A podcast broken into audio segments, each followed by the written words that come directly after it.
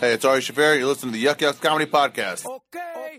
Are you looking for a fun way to ring in the new year? Don't miss the funniest show in the year. Book for New Year's Eve now at yukyuks.com. Now sit back, relax, and enjoy the show. Be sure to visit us at www.yukyuks.com. Twitter. Twitter. And follow us on Twitter using hashtag YYCP.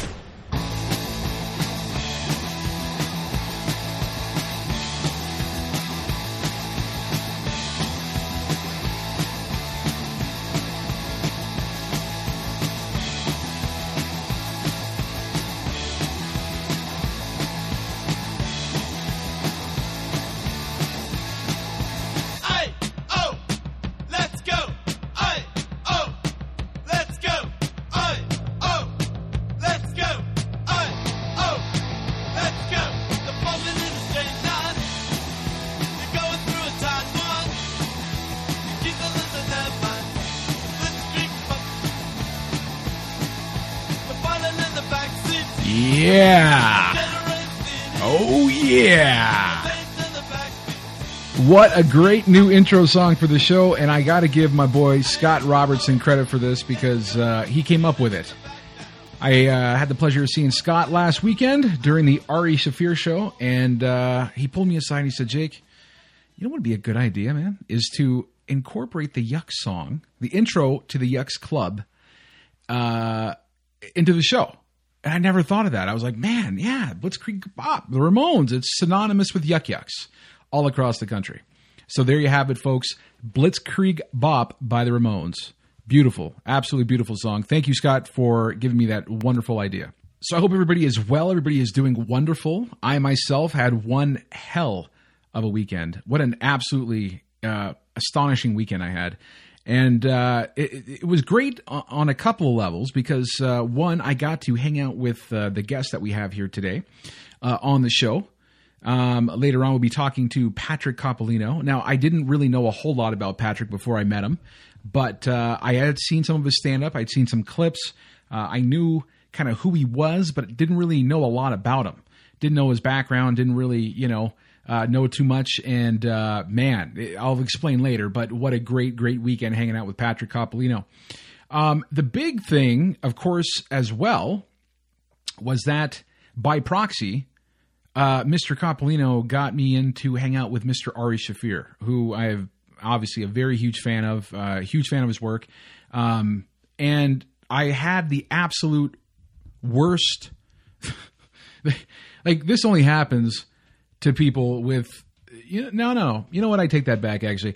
This only happens once in a great while. Maybe once in a, you know, like we're talking years.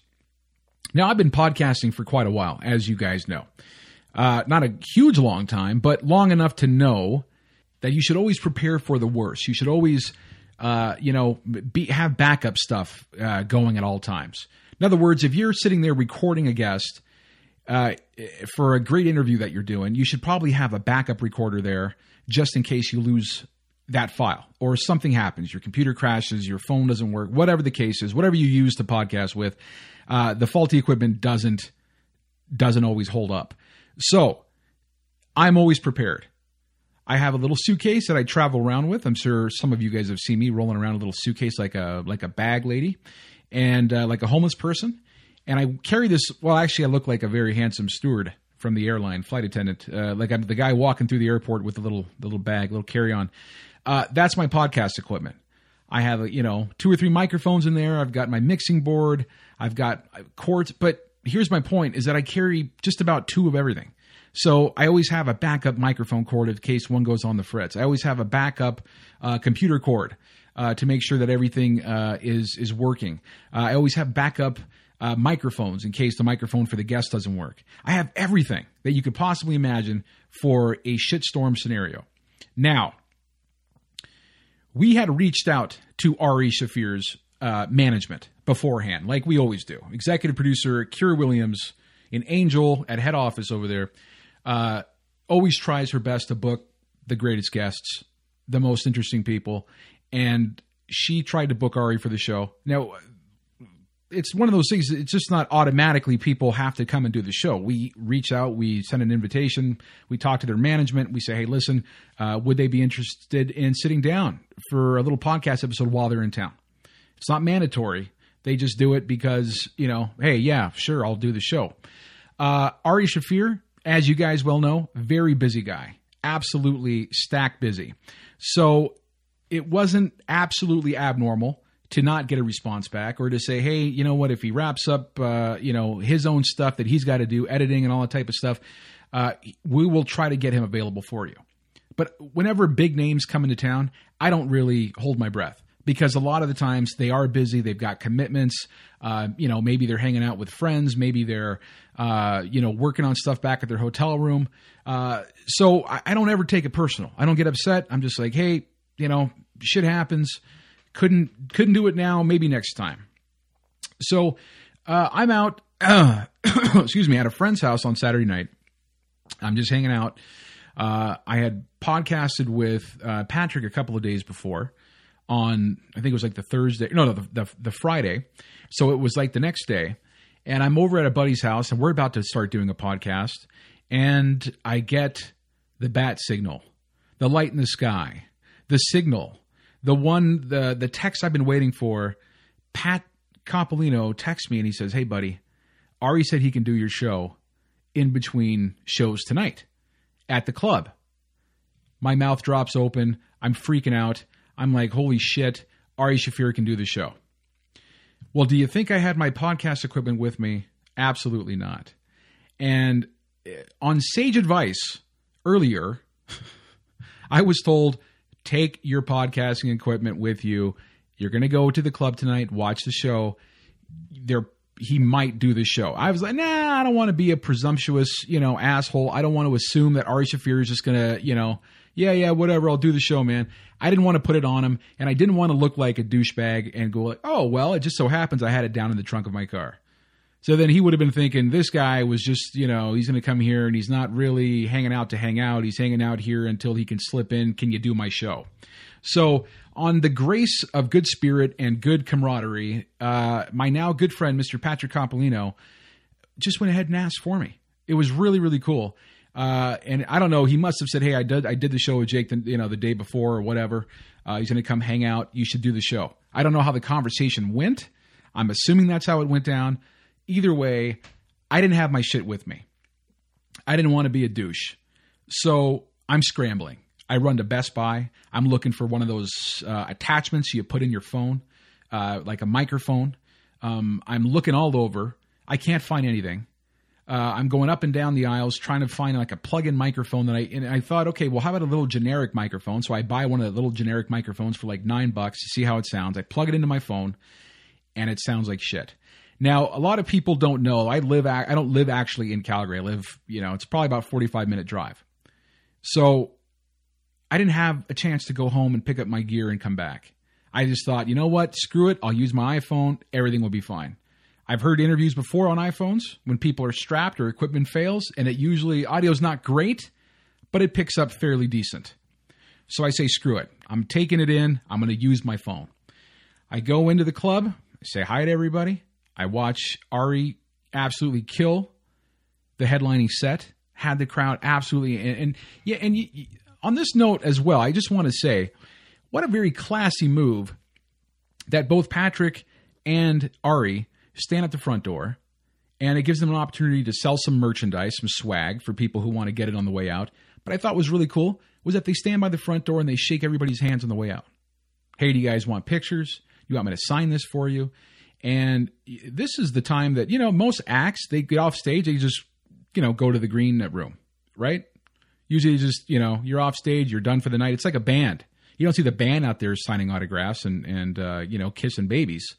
But Ari Shaffir and Patrick Coppolino both stood at the door, shook hands, talked it up with fans, took pictures.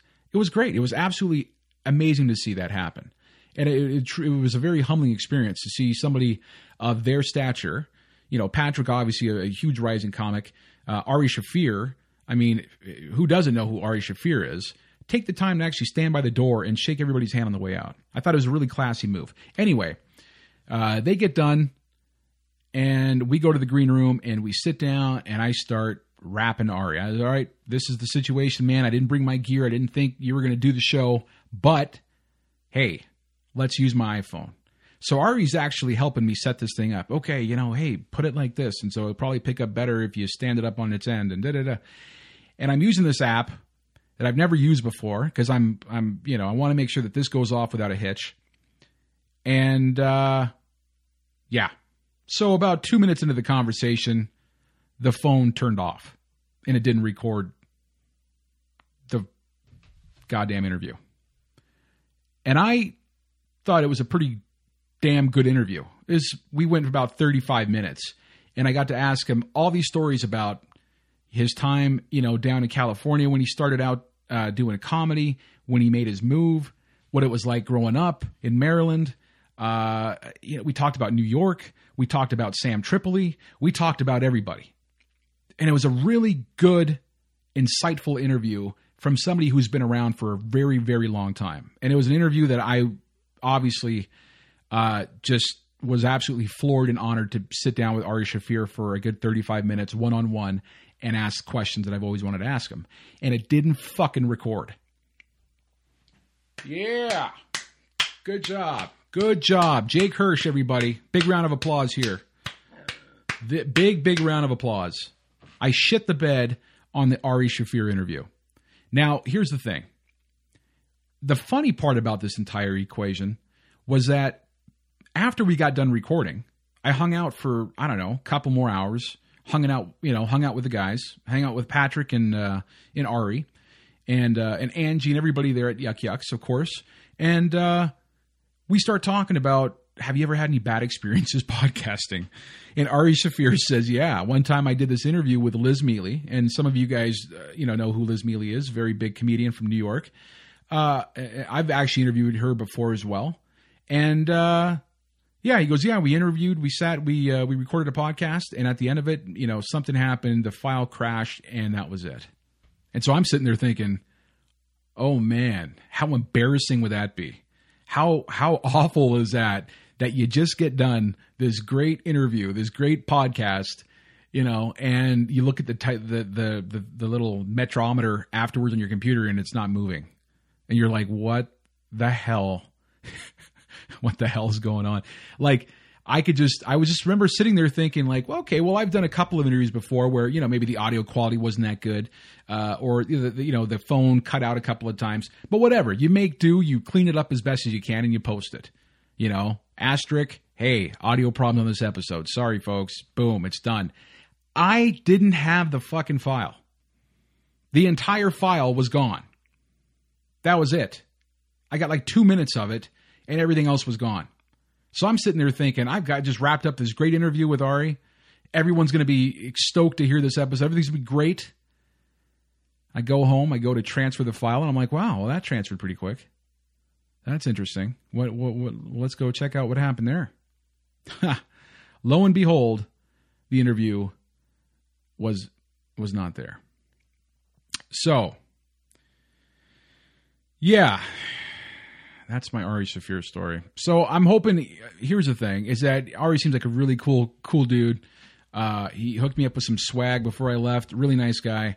Um, you know, like I said, we chatted it up, and I just hope to God that down the road sometime, if Mr. Shaffir gets the time, that he will entertain uh, doing an interview with me again. So the invitation's out there, an open invitation to Mr. Ari Shaffir, anytime, any place I would love to do that interview with you over again. Maybe talk about some new stuff too. Anyway, on to the show today, folks. My good friend now, Mr. Patrick Coppolino. Now, uh, if you guys have not had a chance to go see this guy, uh, I was floored. Dynamite. He's open for Ari uh, on numerous occasions. Uh, he absolutely killed the Yuk Yuk's, uh, the club this past weekend.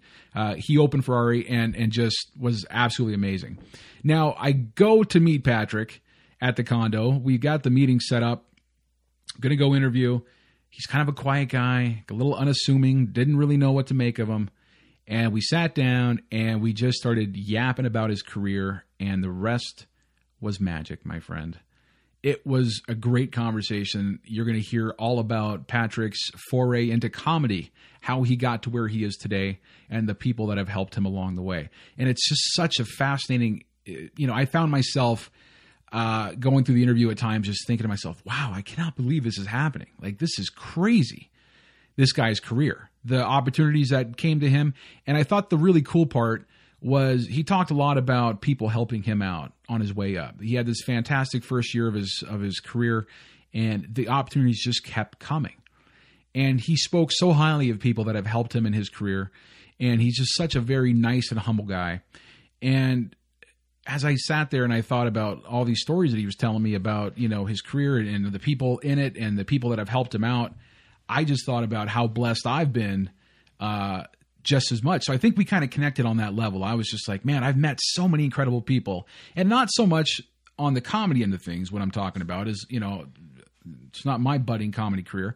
Uh, what I'm talking about is just opportunities to meet fascinating people and people who have truly extended a hand to me. Hey, do you know so and so? Well, let me make the introduction for you.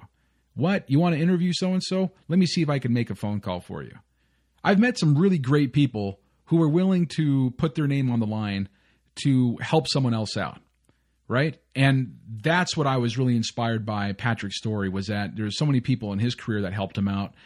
And not less than 24 hours, he's calling me and he's texting me about doing an interview with Ari Shaffir so that to me was just it was it was a, I didn't have a chance to tell Patrick that, so I'm hoping that he is going to listen to this interview because I wanted to say thank you, my friend, for being an example of what this industry is all about. You turn around in less than 24 hours and you got me an interview with Ari Shaffir, something that we've been working for for quite some some time actually. Um, so thank you, and uh, please everybody stick around, listen to this fantastic interview, Patrick Coppolino. And also, if you've not had a chance, go check him out on Twitter. Uh, if you just Google his name, to be honest with you, he's got a great website, uh, by the way. But um, what I was going to say was, uh, check out this story that is going on. We talk a lot about it in the uh, in the podcast. He does this kind of prank Hollywood, uh, sorry, Halloween costume prank, and it, let's just say it goes over well. This is a fantastic story, fantastic interview, and uh, be sure to go check him out. Patrick Coppolino, everybody. So stay tuned. We got some great shows coming up. And without further ado, let's go talk to Pat Coppolino.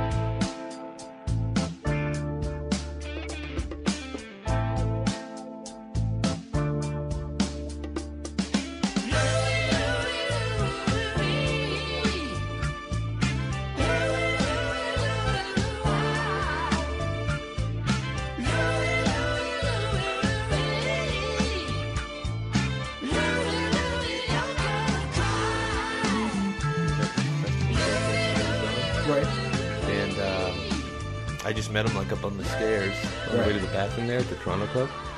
And uh, I just introduced myself and stuff. I didn't. Uh, I wanted to ask him if he had heard about it. Right. Like, I just wanted to see how far the reach went, like how close to Louis it got. Yeah. Because he played Louis' brother on Louie. Right, so on the show, yeah. It would have been funny, but I didn't want to ask and then him go, I don't know what you're talking about. and then I just seemed like a loser.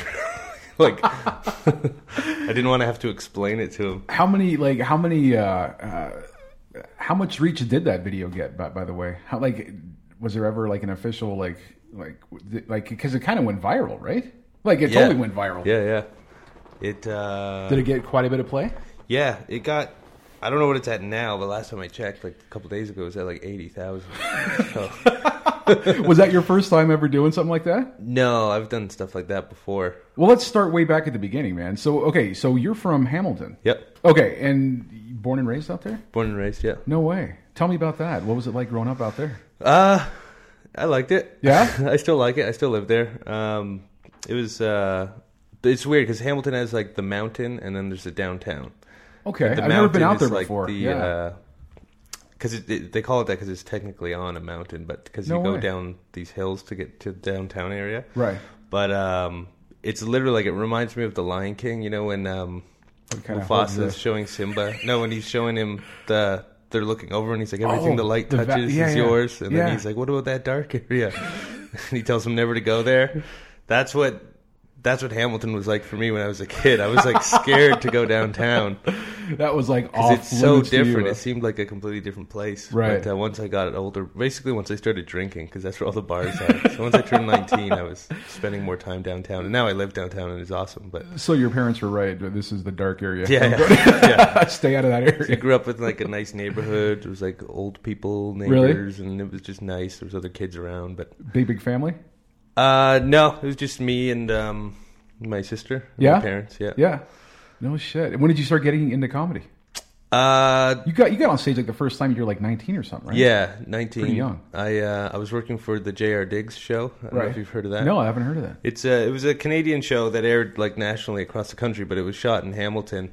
Um, this guy J.R. Diggs, he started his own TV show. Right. Um, kind of like he, he's been compared to like the Tom Green route that he took because yeah. he kind of uh, did not cable access, but he it was interesting because he bought his own airtime. Like he would buy like the two a.m. Slot. Uh, no like way. advertising slots, and Yeah. instead of selling a product, he just aired a show instead. Kind of like the original Wayne's World Yeah. or something. Yeah. Yeah. Holy so, um, and then and then Global uh, took it on, and, and then it was, it was on the air for like twelve years or so. So I was I was the cameraman, editor, and uh, like segment producer for um, when I was eighteen till. Or no, before that, because I, I had dropped out of college to, to work on that show. So it was like I worked on the show for like three years or so. Where did you go to college years. for? Film and television. Film- Okay, so you But I- wanted to stay in kind of the same industry then. Yeah, because so I, I went because I had volunteered on the J.R. Diggs show in high school. Right. That's kind of how I knew him. Yeah. Just doing like um, like production assistant stuff. Sure. And then when I was in uh, Niagara College for film and television, um, on my reading week, I went back and he needed an editor because Right. his editor was leaving.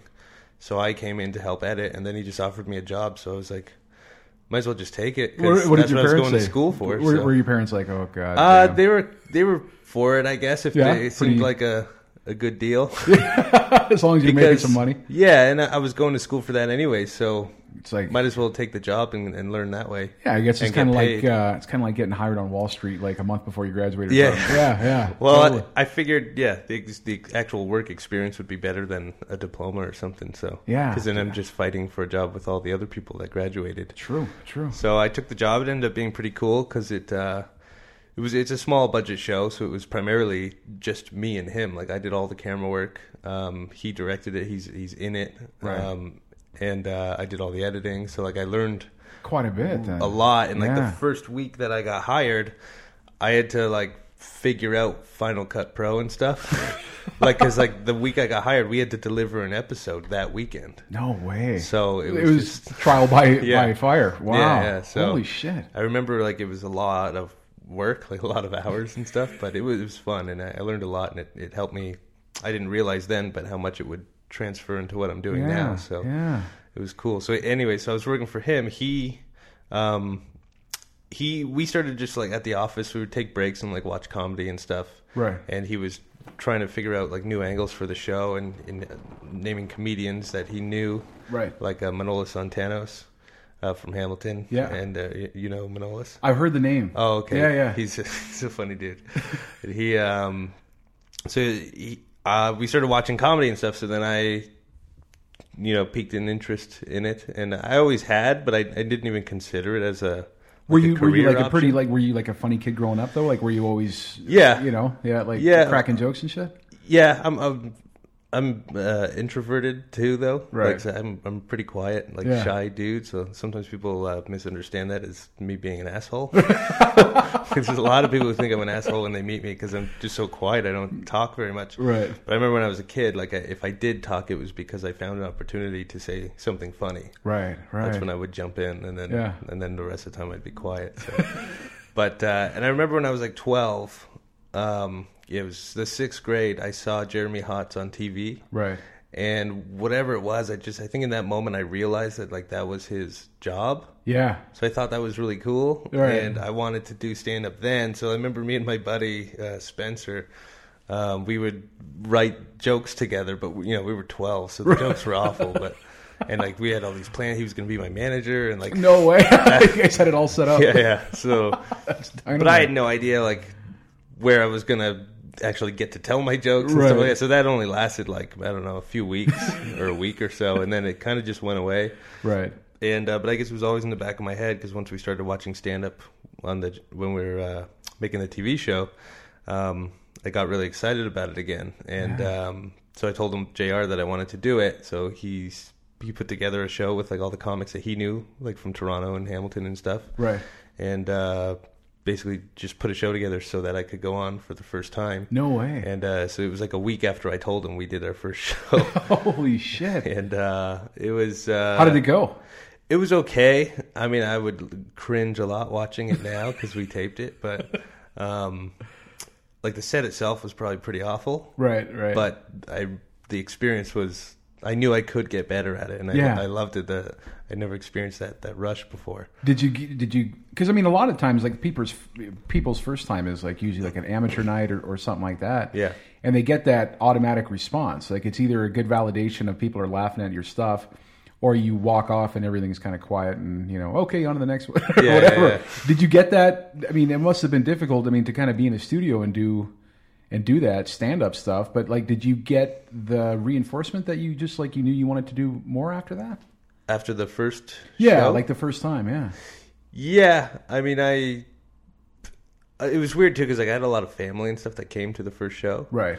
and uh and friends and stuff like that. Which, So you had like a lot of support, a lot of people yeah, but looking back, it, it was a mistake to do that. like I, because I, I run the amateur night now at Hamilton Yuk Yuk's, and like Yeah. a lot of times people say like, oh, they've never done it before, but they'll bring all their friends and stuff, so they kind of get the pity, which is and- great because you know it's good for like when I book the show. I like when that happens because then you know the show is going to be busy, but um, I almost sometimes I'll tell them not to. just to come by yourself. yeah, or like if they ask me if they should or not, I, I, Right. would, I would tell them not to just because it was a mistake for me because uh, I remember like a, a lot of my family and stuff. Like I just had. I was watching like tons of Jason Rouse and stuff Right, right. before I, I started, and uh, so I said like really insensitive thing about things about my grandparents and stuff. Like, but I was just trying to be funny, but I didn't realize how awful it came across.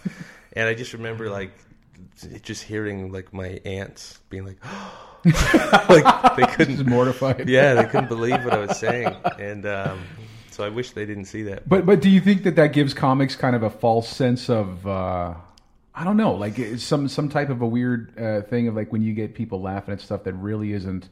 Not that that's a bad thing. I mean, I think everybody kind of needs to get in there and, and kind of make their first time kind of comfortable. But Yeah.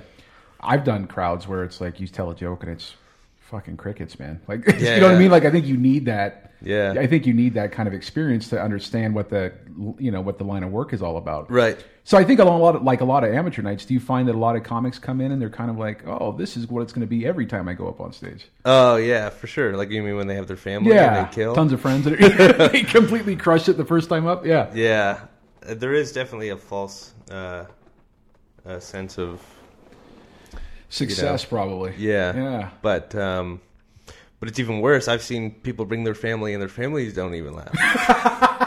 so I could feel see that hurting even more than strangers not laughing. yeah. So No kidding. Holy shit. So once you went up that first time though on stage and, and you had, you know, your family and all that stuff there Yep. and, and you came off stage, were you were you feeling like I know this is what I want to do? uh, I definitely yeah, for sure. I Yeah, had that feeling. It wasn't justified by my act, but was, but you felt but it I felt inside. it. I was just like, oh, this is this is cool. I want to Right. do more of this. Right. and it just like it, I became obsessed like almost immediately. So Wow. So after that, was it just like, did you kind of immerse yourself in the comedy scene? yeah, I, I did, and I was I was still working on the TV show, Right. And um, but I was just slowly like my interest like drastically changed from like TV and film to to comedy. I just Right. became so obsessed with it, and uh, but I was doing lots of like film stuff in high school Sure. too. Like that was like my big interest, and it still is a big uh, part of what I want to do, Right. Uh, which is cool because I've gotten to kind of intertwine them with my comedy career. Yeah. But um, uh, it was interesting because uh, I I became friends with Manolis pretty quickly after. Um, he said like he kind of saw potential in me, Right. Took Even you though under it wing. sucked, but he, yeah, yeah, but he he, he kind of yeah, took me under his wing and, and taught me a lot and introduced me to a lot of people. And Jason Rouse was one of those people. Wow. Because they him and Jason grew up together, like they were best friends for Oh, no like decades. Wow. So wow. um, so he introduced me to Jason early on. So like even like a month or two into stand up, I think Jason came back. He was coming back from I I don't know if it was he was living in England at the time, and then he moved back to Canada Right. before he made the move to the states. Right. And uh, so he was doing like a little Canadian run. And uh, when he came to Hamilton, uh, I was running some rooms in Hamilton at that point. Right. Um, and so we put a Jason Rouse show together, and he put me on it.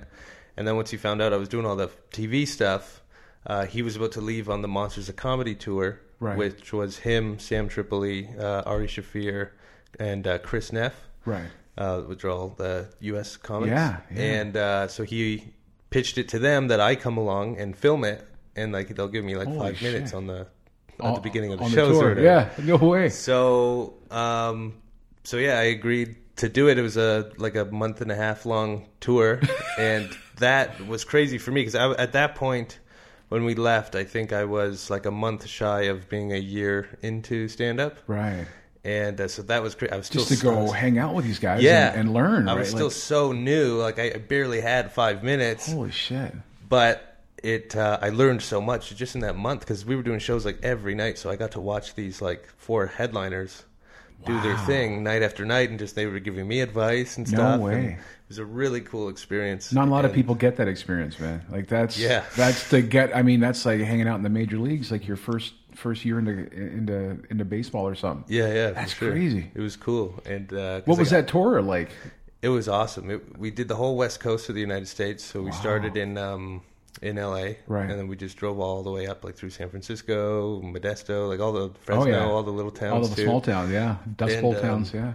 all the way up into Canada, Right. into Vancouver, and then from there, the whole tour flew to Toronto, Right. where we did some shows, and then the, sh- the tour actually ended in Hamilton Holy uh, shit. on my birthday, which is. Uh, yeah, actually, it's weird that we're talking about this because today's my birthday. So Is it really? Yeah. Holy shit! Happy birthday, man! thanks. No. now I feel bad. I should have brought you a cake instead of uh, offering to bring you a coffee. So that was five, uh, exactly five years ago. Today No was the last day of that tour, which again is cool because Ari Shaffir was And on that tour, and now I'm I'm here opening for him. You're, you're opening too. up for him. Wow. So, but that's how That's him and I became friends too on that tour. So wow, man. it was really cool um, experience. It was. Whatever came of of the film part of it? Did it we finished a few versions of it, right. and there was a few that we sold like at live shows. Sure. Like after, and then it kind of it needs to be recut. Right. And now it's kind of you know it's been that was five years ago. Old so footage, yeah. Um, stuff. it's still cool. Like what we might do, I think, is um, they want to have some sort of narrative to it now. right.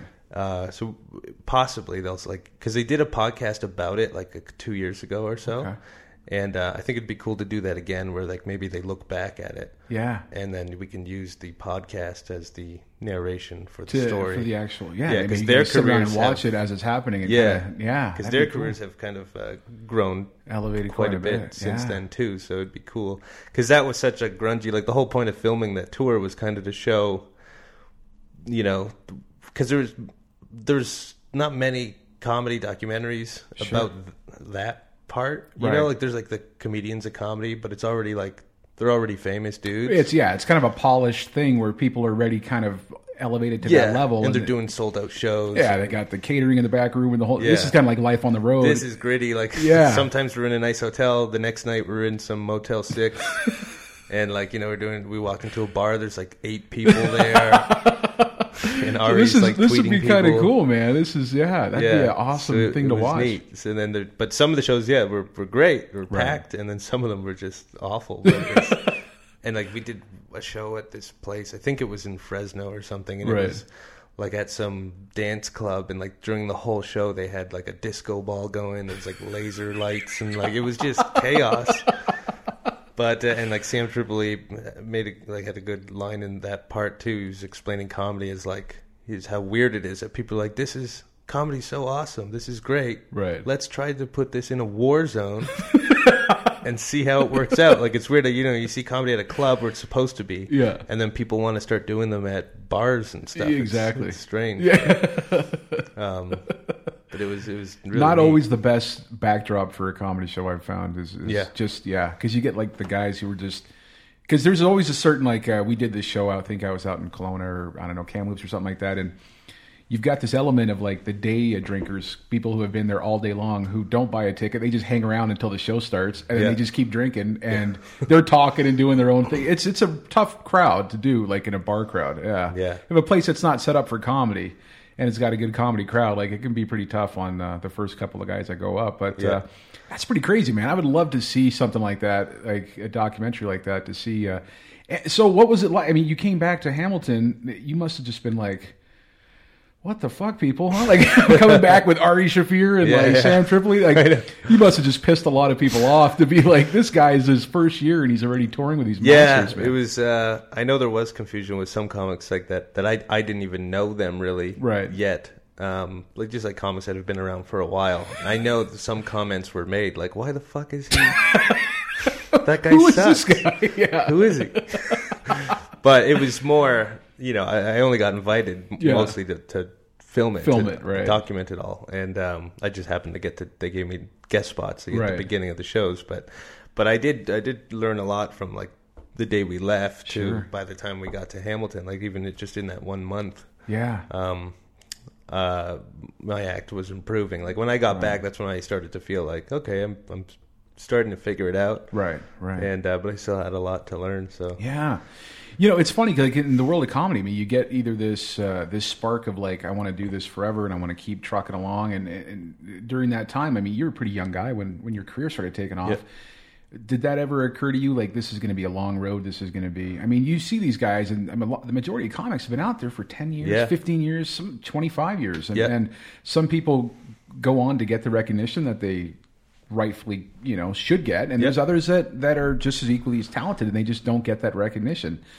It's a tough job to kind of career to kind of go into but Yeah. but that never stifled you at all. Uh, no, uh, and again, like having those experiences so early on, I think helped me learn um, not to expect it to happen overnight. Right. Because I, I did get to hang out with and, and, and talk to these guys who were, when we did the Monster Tour, all those guys were easily ten to fifteen years in already in yeah and they were still, you know, Working just up, trying yeah. to get there. So, Wow. Um, and like Ari, Ari was probably the most known person on the tour. Right. Like everyone recognized him from the Amazing Racist stuff. Right. And, uh, um, it was cool though to see like even like Rouse had a following down there in the states, Right, and right. it was neat. And Sam, I, I didn't really know much about Sam when we started that tour, but yeah um, but yeah, I, I learned he's a monster he was too, like man. on Spike He's- TV and all yeah that stuff.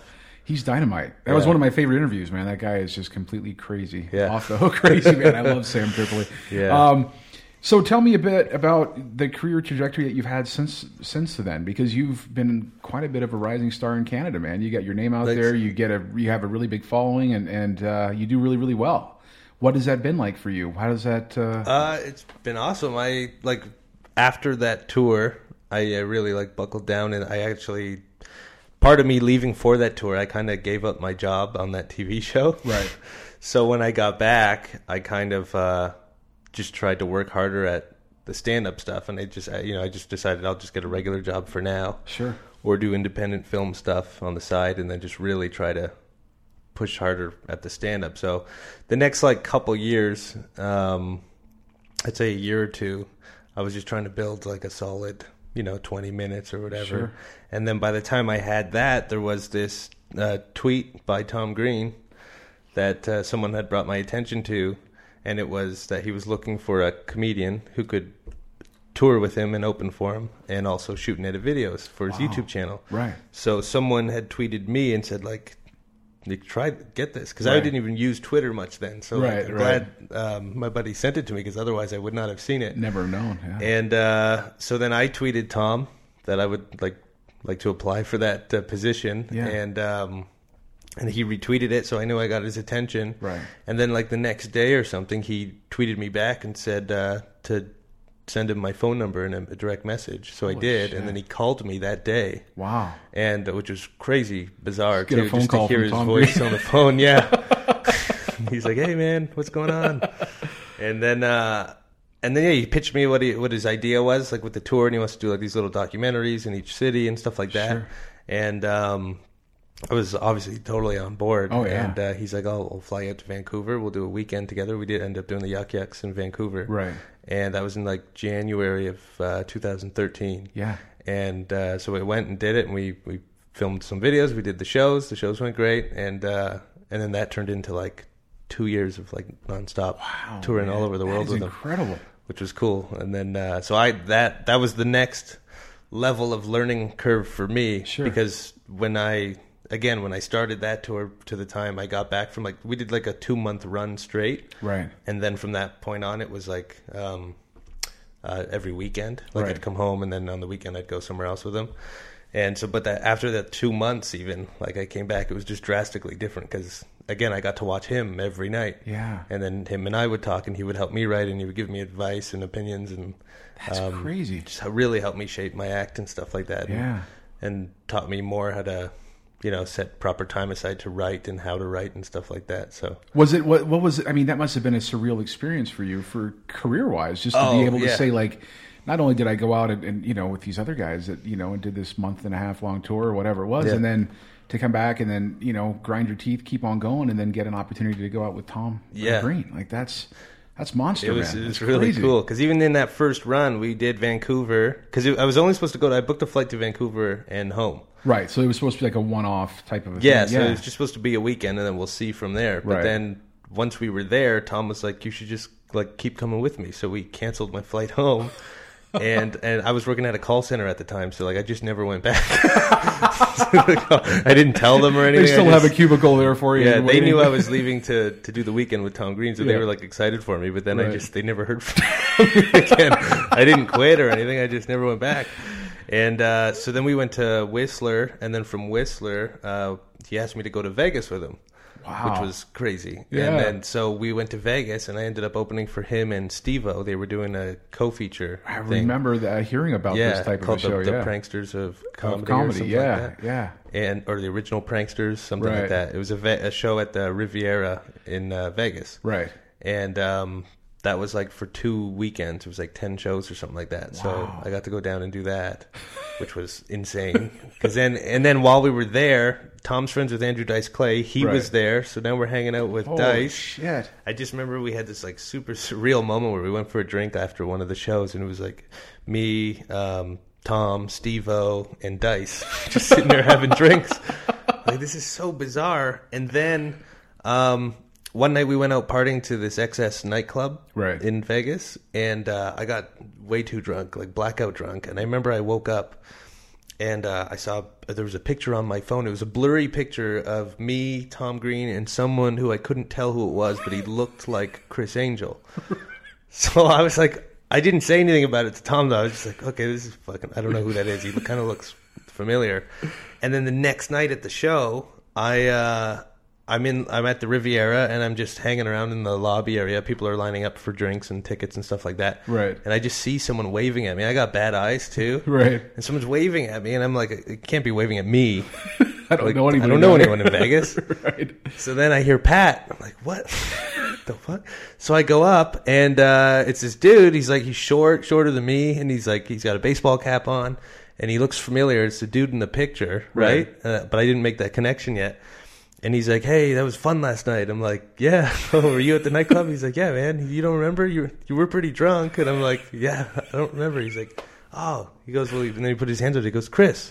oh shit. I go, Criss. He goes, and then he took his hat off. He goes, Criss Angel. I'm like, oh my god, No way. Is so bizarre. It was wow. weird.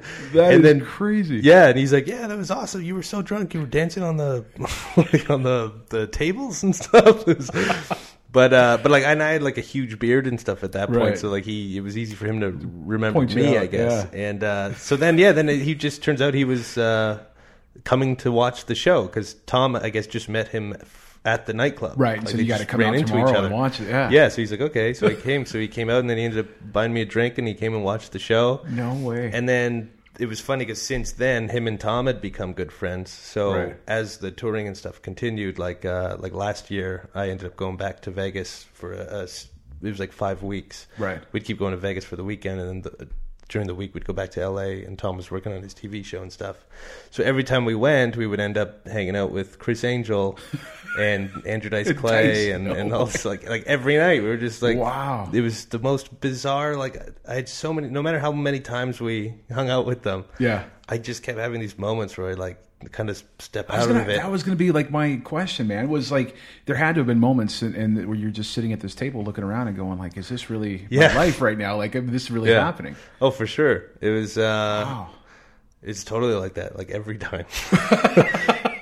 and it's almost weirder when I catch myself feeling normal about it too. Sure. Like, because there'd be times like we were just sitting in the room, we're all just talking, sharing stories, and just laughing and having a good time or whatever. Right. And then and then I step out of it. I'm like, I'm talking like his, Dice was uh, uh, giving me like relationship advice at one No point, way. and it was so funny.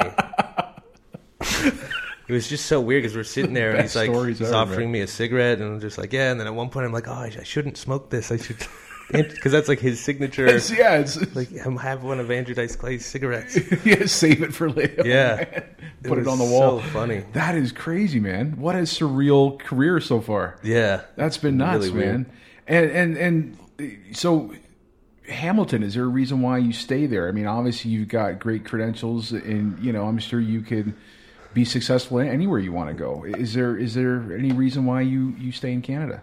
uh there's still well yeah well one the biggest reason would be I have a daughter now Hmm. so then she's she's uh, almost four now No way. Um, so yeah, so when I was like, you know, still an amateur status Right. comic, uh, I had my daughter, Right.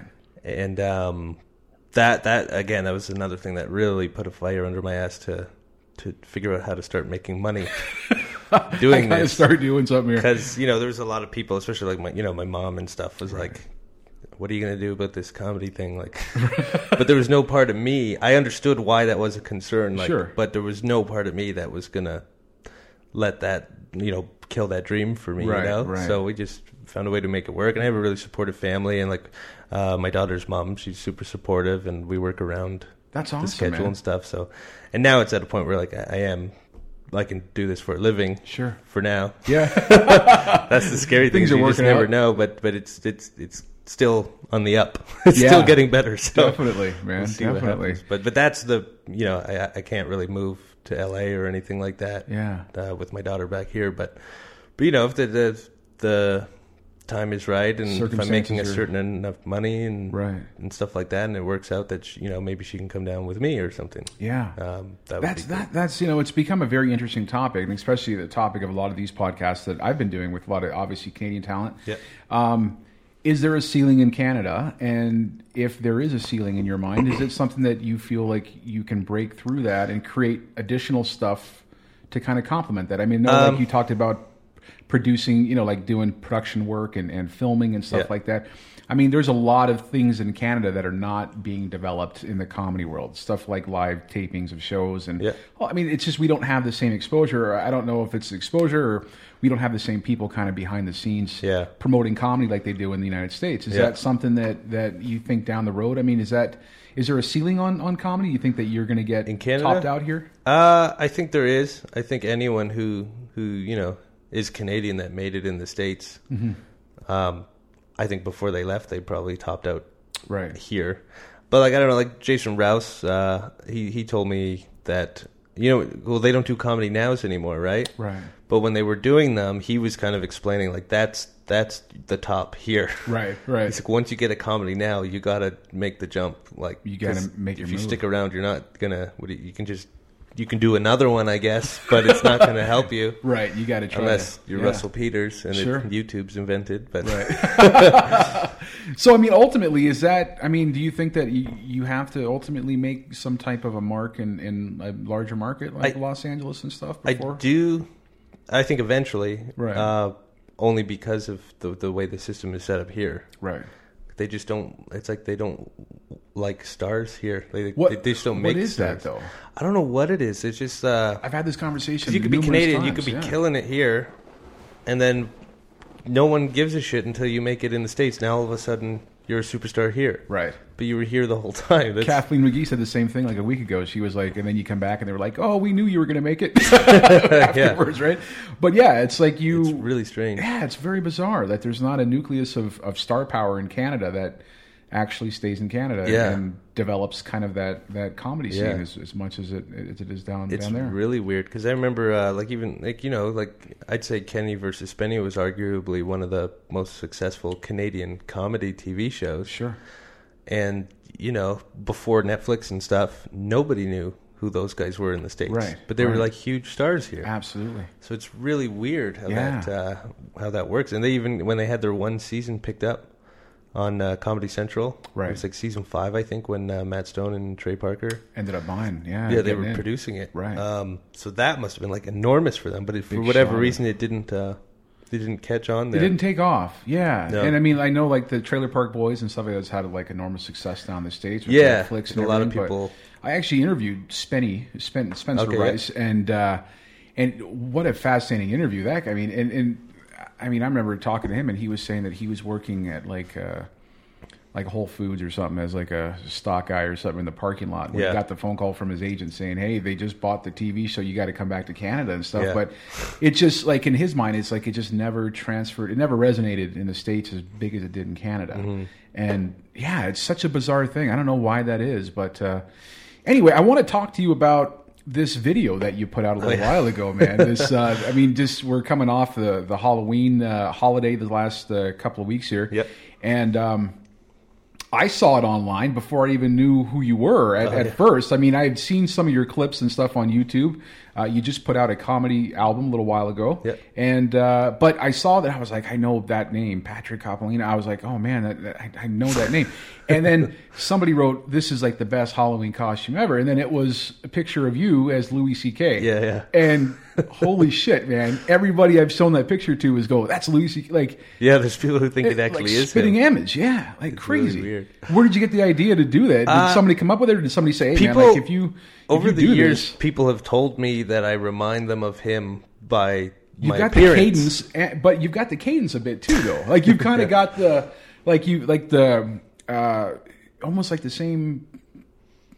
I don't know if it's the energy or the same kind of calmness to you. Yeah. because he just seems like a very like type of guy. You just sit down and just kind of like soak it in, and, and you got that same type of energy, Yeah, yeah. man. Yeah, yeah, that's pretty crazy. Yeah, so people have told me um, that I, I look like him, Right. Uh, for whatever reason, and um, I could kind of see it, like especially in certain photos. I'm like, oh, there, I kind of do, Right. And like if I change up my facial hair and stuff, Yeah. Um, so I, I knew I could pull off, you know, looking pretty much like him, Yeah. And uh, it was really just the the magic really happened when I and I dyed and shaved my hair, which I still.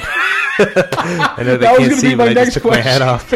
I didn't fix it. I shaved the goatee, but I kept this on my head. Oh, I thought maybe it was like a like skin Dr. cap or something like that. You would, uh, Yeah, you no, no, no. like a makeup thing on. You actually head. shaved it. Yeah, and I dyed it red. So because my beard was already kind of red, but my hair's dark, so I dyed this red to match my beard.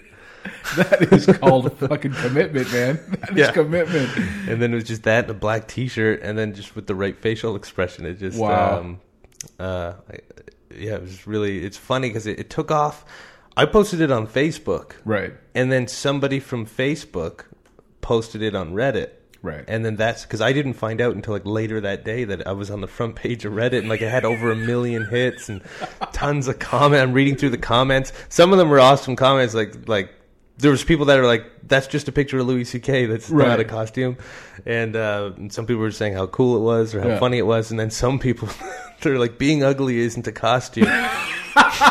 No way. There's always fucking haters. yeah, on oh yeah. But it, it's funny to me. It amuses yeah, me. just to be able to So read. I did that.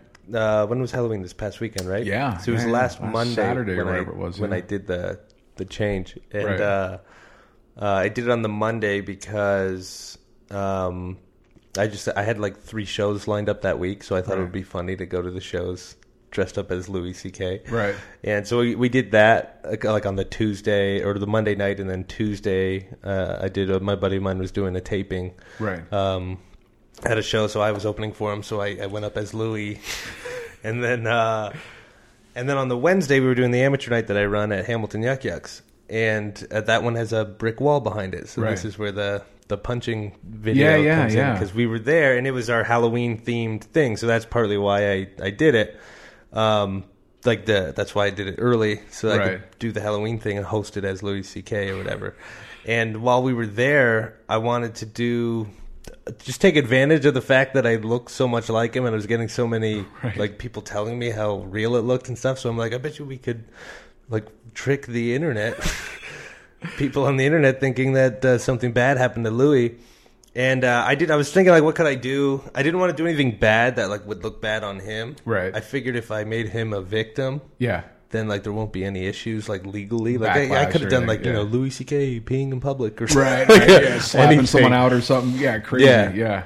So I'm like, oh, I'll just make him a. Vi- I'll just we'll just, just do something where like he gets knocked out by a heckler or something. so we we chose to do the video like really short, Right. Because we did. uh uh, there's a bit of a backstory to this whole thing too, because a few years ago when I was running a show at the Corktown in Hamilton, which is just a pub, but it was like a really cool spot, Mm-hmm. Right. And um, we were trying to do like publicity stunts just to just locally to try to get people to show up. Sure. So like one night Jerry Seinfeld was in town. He was doing like Hamilton Place Theater. Right. And uh, we got everyone that was at the show to tweet like, "Holy shit, Jerry Seinfeld showed up at the Corktown to do a spot." And people started showing up at like eleven at night in their pajamas. The hoping to get a glimpse yeah, of it. A No news crew showed up. Like Holy they were all shit. ready with their cameras and a van going. Like everyone was waiting to see Jerry Seinfeld. He obviously never showed up. That's brilliant, though. So we did stuff like that, and then uh, and then at that same venue, we did a, a similar video to this punching thing, Right. Where it was a comedian gets stabbed at a comedy club or Right. at a comedy show. And same thing, we just staged a, a heckler. We got the whole audience in on it. We had people film it on their cell phones and then post it on their YouTube, just random, like just multiple people. And uh, and again, audience member came up and stabbed me. But Right. the mistake we made with that video, like people debunked it pretty quick. It still like got out there, made it to CBC News and stuff like that. Holy shit. And uh, I got interviewed by this news company that, that does stuff for viral videos or whatever. Right, uh, They're based out of like Phoenix, Arizona. oh yeah. Yeah. So they had me on their show for it. so it, it did work, but it was um, we the video was too long and it was too clear. Like it, Oh, we gave okay. them too many. If you watch it a couple times, you can start figuring it out. Mm-hmm. So with this Louis one, I wanted to avoid that from happening. I wanted Right. to make it more real. So we had it filmed from like at the back of the room. yeah, I was gonna say it looked very realistic. Yeah. It's almost like somebody just pulled out a cell phone from, Right. from like the crowd. And that's Yeah. why I wanted it to start in the middle of the chaos too. Right. So I'm like, let's keep it short, like ten seconds long. Yeah. it'll just be like you pulled it out, and then he's While right, he's arguing, and then he gets punched, and then the, the video goes out. Right. So we I we just did it like with no preparation, no rehearsals. Like we came up with it at the show That's because I was brilliant, man. hosting. So I was like, let's just do this video. I was explaining to the audience like, you know, he's you're gonna when I say go, you're gonna everyone start booing like you're telling the heckler basically to fuck off Right. and leave him alone and stuff. And then he's gonna come up and he's gonna punch me, and then the bouncer is gonna grab him and. um so we just explained it all, and we we just didn't even do like a dry run. We just did it. We just filmed it one time, and uh, it ended up turning out pretty man. good. So Yeah. we posted it and uh and we put it on Reddit like the show was still going on Right. and uh it started taking off immediately on Reddit like it was getting like you know it jumped to like 300 views in like an hour Holy shit. so um we knew it was picking up and then um on Reddit, someone had posted, they go, Oh, this is fake. Look at this alternate angle. So, an audience member who was sitting on the other side of the room posted another video right. but it was from that angle it was so obvious that the punch completely misses Miss ya, right. and they they i even said like if anyone else is going to film this and post this uh, you got to start filming while it's happening and you got to stop it early because Right. I, I don't want you hearing me say go Right, right, or right. cut Yeah. you know what i mean Setting it up, And sure yeah. enough they left both things in the video so Otherwise, it would have been a masterpiece, man. yeah, but however, this it ended up being awesome because here we are. You know, it reached like 300 something hits, and we're like, and we see this alternate angle, and I'm like, oh fuck, the cat's out of the bag already. Like it's done. Right. And uh, but then people started going, oh, the punch isn't real. This is Louis filming this for This his is like TV episode." show. They're like, and then they're like, even though you can see the Yuk Yuk sign, but the brick wall, everyone's like, this is the comedy cellar in New York. And you can hear him say "cut" at the end. He's that's Louis filming his. so No I was way. like, "Yes, this is perfect." yeah, Because even now more it started this debate with all these people on the internet, and um, and I didn't realize that this happened though until the next day because uh, I ended up just going to bed at some point when it was still at a few hundred. Right. And then in the morning, I woke up and I checked; it was at like eighteen thousand views. Holy shit. And then I just like looked it up on Twitter, like Louis C.K. punch, and then all these articles started coming up, like all these blogs, comedy blogs, and like news websites, and it's like Louis C.K. punched in the face by heckler, and some of them were like sneak peek at the new season of Louis. No. it was just like, but not one person said that's not Louis. Right. So they either thought the punch was real or they thought it was fake, but it was for his TV show. Yeah, definitely. So it just perpetuated. When I read it, like when I saw it on, on Twitter, I saw like a hashtag or something like Louis gets punched or Yeah. something. There was something on that, and and uh, and I was watching the clip, and it looked legit. Like it was like a little grainy. It was a little bit like the first video I saw was just like this is Yeah. this is brilliant, man. Like holy shit, this is crazy. I had no idea that it was a, it was a prank, but but uh, everybody was like. All the comments after that were like, "Oh my god, this is Louis," and then somebody else said, "No, this is this is his TV show." So I mean, it, yeah, Yeah. it was. Yeah, I got the best, which of is great worlds, because man. it's like a, a it was like a troll within a troll. Sure. Because the people that were like, you know, people on the internet, they're all they're calling other people you fucking idiots. That's not real, you idiot. It's for his TV show, obviously. it's like they don't realize that they're they're like- being duped again. exactly Because debunking it's not even Louis. So it was hilarious. And Oh it just, man, uh, it just like took off for That is two days. It just kept going. that is brilliant. Uh, what's n- up next for you, man? What uh, where can people? I know you're in town right now. Obviously, uh, we talked. Uh, you know, we we discussed that uh, you're opening for Ari Shaffir here in town at the Yep. Calgary Yuk Yuk's, and and uh, your experience in Calgary has always been good. Or, or Oh yeah, yeah, yeah. Because the last time I was here with uh, Tom Green, Tom Green, and, right. Uh, it was uh, yeah, it was awesome. Yeah. Did the five shows. It was And you just did a show last night with Ari, and and Yeah. uh, that went over really really well. yeah, it was great. That's awesome, man. And his his audience is. I like those. There's a cool thing about like touring with Tom and and Ari and stuff like that. Is it's neat seeing their fans, Right. Because you know when you're like you to your point about Canadians and stuff not making it to that next level. Sure. It's hard to grow a fan base in Canada. so when you do so many shows touring with yachts, they're just people in the audience Right, that right. came for a night out. Yeah. So it's drastically different when you go to a show where there, there's people here for somebody. Right. They bought tickets because they want to see Tom Green or they want to see Ari Shaffir. Yeah. So it's cool. And then if you're, you know, uh, with those two guys at least, uh, my sense of humor tends to go over well with their audiences. Yeah, So yeah, yeah. it just makes Good for fit. a really cool experience for me. It's it's fun. It's That's really neat. amazing, man. And, and how can people find you? Uh, they can find uh, me on Twitter. You've got a great website too. Yeah, Yeah. patrickcoppolino.com, which uh, uh, I'm doing my release party next Wednesday for no my way. comedy special called Too Much Information. I shot that in September, Right. and uh, so we're having the release party at Hamilton Yuk Yuk's on uh, November 11th. Awesome. And then uh, also after the 11th, you can buy my special online as well for $5 digital download Right. um, at patrickcoppolino.com. And it's actually up there now. You can pre-order it, and it'll be released on the 11th. Perfect. And then uh, it'll be on there forever for people to, to grab it. Awesome, So- and there's a great clip on there as well. It's got like a Oh. highlight reel of, of all Yeah. the of all the stuff, like kind of like the, the kind of the highlight reel of, of the comedy album. Yeah. yeah, man, that's uh, that's killer. Thanks. But hey, man, thanks for doing the show, and no and uh, it was it was a pleasure to sit down and chat it up with you, man. Awesome. Thank you. Thanks a lot, Patrick.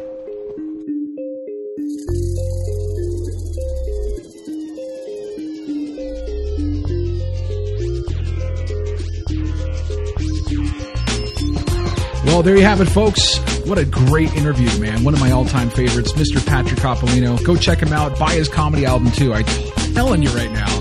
Keep an eye on him. He is killing it out there, and he's going to be one of the brightest stars from Canada. Trust me on that. Um, also, happy birthday, man. Belated birthday. It was Patrick's birthday when we did the podcast, so uh, happy birthday, brother. As for the rest of you Yucca Maniacs, stay tuned for some awesome, awesome interviews coming up. Uh, and always a pleasure doing this show for you.